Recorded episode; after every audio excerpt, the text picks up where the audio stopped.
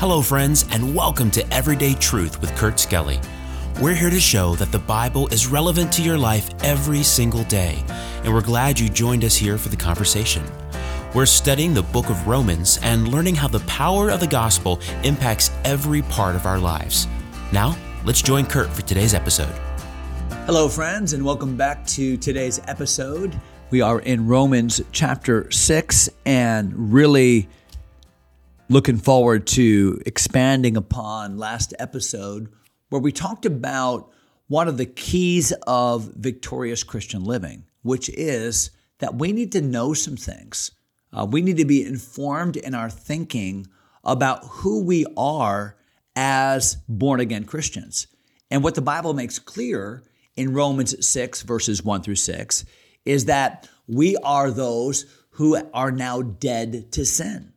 Uh, the old man has died. We were crucified with Christ as depicted in our baptism when we identify with Christ in his death, his burial, and then his resurrection. So the flip side is equally true that while we're dead, the old man is dead, we now have a new man and are a new man in Christ. We are indwelt by the Spirit of God. We have the very life of Christ pulsating within us and we now can live victorious. We have the opportunity to live in, in liberty. We are not shackled by sin in the prison house of sin anymore. We've been saved out of the slave market of sin. And I love that terminology. Look at verse number seven. For he that is dead is freed from sin. Now, what a statement. You know, so when am I ever going to get over this sinful habit? Uh, when am I ever going to stop? Think about your most besetting sin. Or think about the most besetting sin that people struggle with. Think about people that struggle with alcohol abuse or struggle with um, you know, any, anything else for that matter. Any besetting sin. What, when does sin end? Well, when death comes.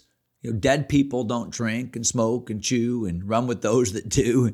Uh, dead people don't have hunger and dead people aren't gluttons and dead people aren't drunkards and dead people don't lust and dead people don't commit fornication and dead people don't. So he that is dead is freed from sin. Now, obviously, we know that's true about physical death, but the point that the Apostle Paul's making here in verse number seven is that spiritually, when we've trusted Jesus Christ as our Savior, then we are dead to sin. Why? Because our old man did die with Christ upon that cross. And so we are dead to sin. That's the fact about which we need to be informed. Now, I understand that as believers, we still struggle with sin and there in, practicality, we still sometimes have habits that that are you know, ungodly and need to be dealt with. But the point here at the beginning is that we need to understand the principle. And the principle is that we have died positionally to sin and we are alive unto God now. And we do have within us the very Spirit of God to empower us and to give us the grace to accomplish those things that we could not and would not have accomplished before we were saved. Look at verse number eight. Now, if we be dead with Christ, and the point, the way we would read that today is because we are dead with Christ, the believers, because we are dead with Christ, we believe that we shall also live with him. So follow the logic. So if we be dead with him, which we've established now as a fact, okay, then we believe that we shall also live with him. And that's more than just we're going to go to heaven one day. And it's more than just we're go- all going to enjoy the benefit of the resurrection. We've had some dear ones in our church recently go home to be with the Lord uh, who have died. And of course, our faith teaches us that that body that goes into the ground that doesn't remain there. We believe in the resurrection. We believe that the, the dead in Christ shall rise first. And we believe that forever and forever, God will have remade that body and there'll be a glorified body. And that's a wonderful truth. So when the Bible says here in verse number eight that we believe that we shall live with him, certainly that refers to a future resurrection. I mean, that can be an application, but there's a much more pressing and even practical way by which we apply that verse. Because look at verse number nine. Knowing that Christ, being raised from the dead, dieth no more. That's done. It's a once for all. Dead, alive, that's it. No double jeopardy. He dieth no more. Death hath no more dominion over him. So the resurrection was the defeat of death. Death has no more sway. It does it no longer reigns. The word here is it has no more dominion. So, if that be true for Christ, he died, rose again, death will never conquer him. He conquered death. I like the great poem by John Donne, Death, thou shalt thou shalt die. Death be not proud. A great poem. And that's true. Christ made that true. So, spiritually, that is also true of you. That when you trusted Jesus Christ as your Savior, then you now are dead to sin. The old man is done away. The old man died.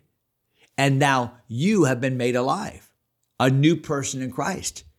And so you have no, death cannot rule over you. you. You can never suffer the pains of the second death, which is ultimate rejection and separation from God. Uh, the lake of fire, you'll never suffer that. Why? Because death does not reign over you. Also, you now have victory in this life available to you. Why? Because death no longer has that control over you sin that brought death has been eradicated. So you have a newfound freedom in your new life with Jesus. Now, how does all that play out practically in my living a victorious Christian life? Well, it began with, as we learned last episode, it began with understanding this, knowing this. Okay. Now, look at verse number 11, because here's our second word. Actually, verse number 10, we didn't read. But in that he died, this is Jesus, he died unto sin once. But in that he liveth, he liveth unto God. So death was a one time event, but life is an ongoing experience. So it is with the believer that your salvation and with it, your death to sin was a one time event. But your Christian life and your eternal life is an ongoing experience with God. So that's a, a, wonderful promise as well. So we know some things. That's verses 1 through 11. Now look at verse number, well, that's verses 1 through 10. Now look at verse number 11. And because the Bible says we know things, now look at the second verb here, verse 11. Likewise, reckon now, I know that all my Southern listeners are thinking, there it is. God speaks Southern because they say things like reckon. Uh, by the way, my Aussie friends, Australian friends, they use the word reckon a lot too. So, reckon. What does the word reckon mean? Reckon is an accounting term. To reckon. That's why sometimes we even use you reconcile an account, but to reckon, okay, to, to account it to be true. So look at so likewise, reckon ye also yourselves to be dead indeed unto sin. So, what's the difference between knowing something and reckoning something? Okay, to know something means I have the information, uh, I understand the concept, it, it it's in my memory bank. Okay, but to reckon something means to activate that truth in the moment to activate that truth in the moment. So I can know something to be true, but I'm going to activate that truth in the moment. I'm going to reckon that to be true. So it's like we know that we've died to sin, okay, but in any given instance, reckon that to be so. Decide today, this is true about me. This is my status. I am dead to sin. I am newborn. I have a new life. I have opportunities and liberty to live for God and in victory over sin. Reckon it to be so, account it to be so. Make it activate that thinking in your life in a practical way. Look at verse number 12. Let not sin therefore reign in your mortal body. So that tells me a couple things. First of all, that tells me that it is possible, even for a believer, to allow sin to reign in his body. Believers can deal with sin and sinful habits and sinful addictions. And as sad as that is, it's true. But here's the point it does not have to be true. When sin reigns in the life of the believer, it's because the believer is allowing that sin to reign. He's not realizing, he's not realizing who he is in Christ. He's not reckoning uh, it to be true that I am dead to those sins and I have power through Christ over those sins and I don't have to do those things and I am free to walk out of this prison right now by the power of God's Holy Spirit. Let not sin therefore reign in your mortal bodies that ye should obey it in the lust thereof. Don't allow your sinful flesh with the imprint of that old man who's dead don't allow this sinful world that is constantly chirping in your ears. Don't allow the subtle voice of the serpent, the devil himself. We still fight those enemies, don't we? The world, the flesh, the devil. But we have a victory now. We have a life and a and a resurrection power now that we did not have before salvation. And so we need to understand who we are reckon that to be so and not allow sin to run roughshod over our lives like it did before we had the power to do anything about it. Look at verse number 13. Neither, and I really wanted to get to verse 13 because this is our third word. We talked about the word know.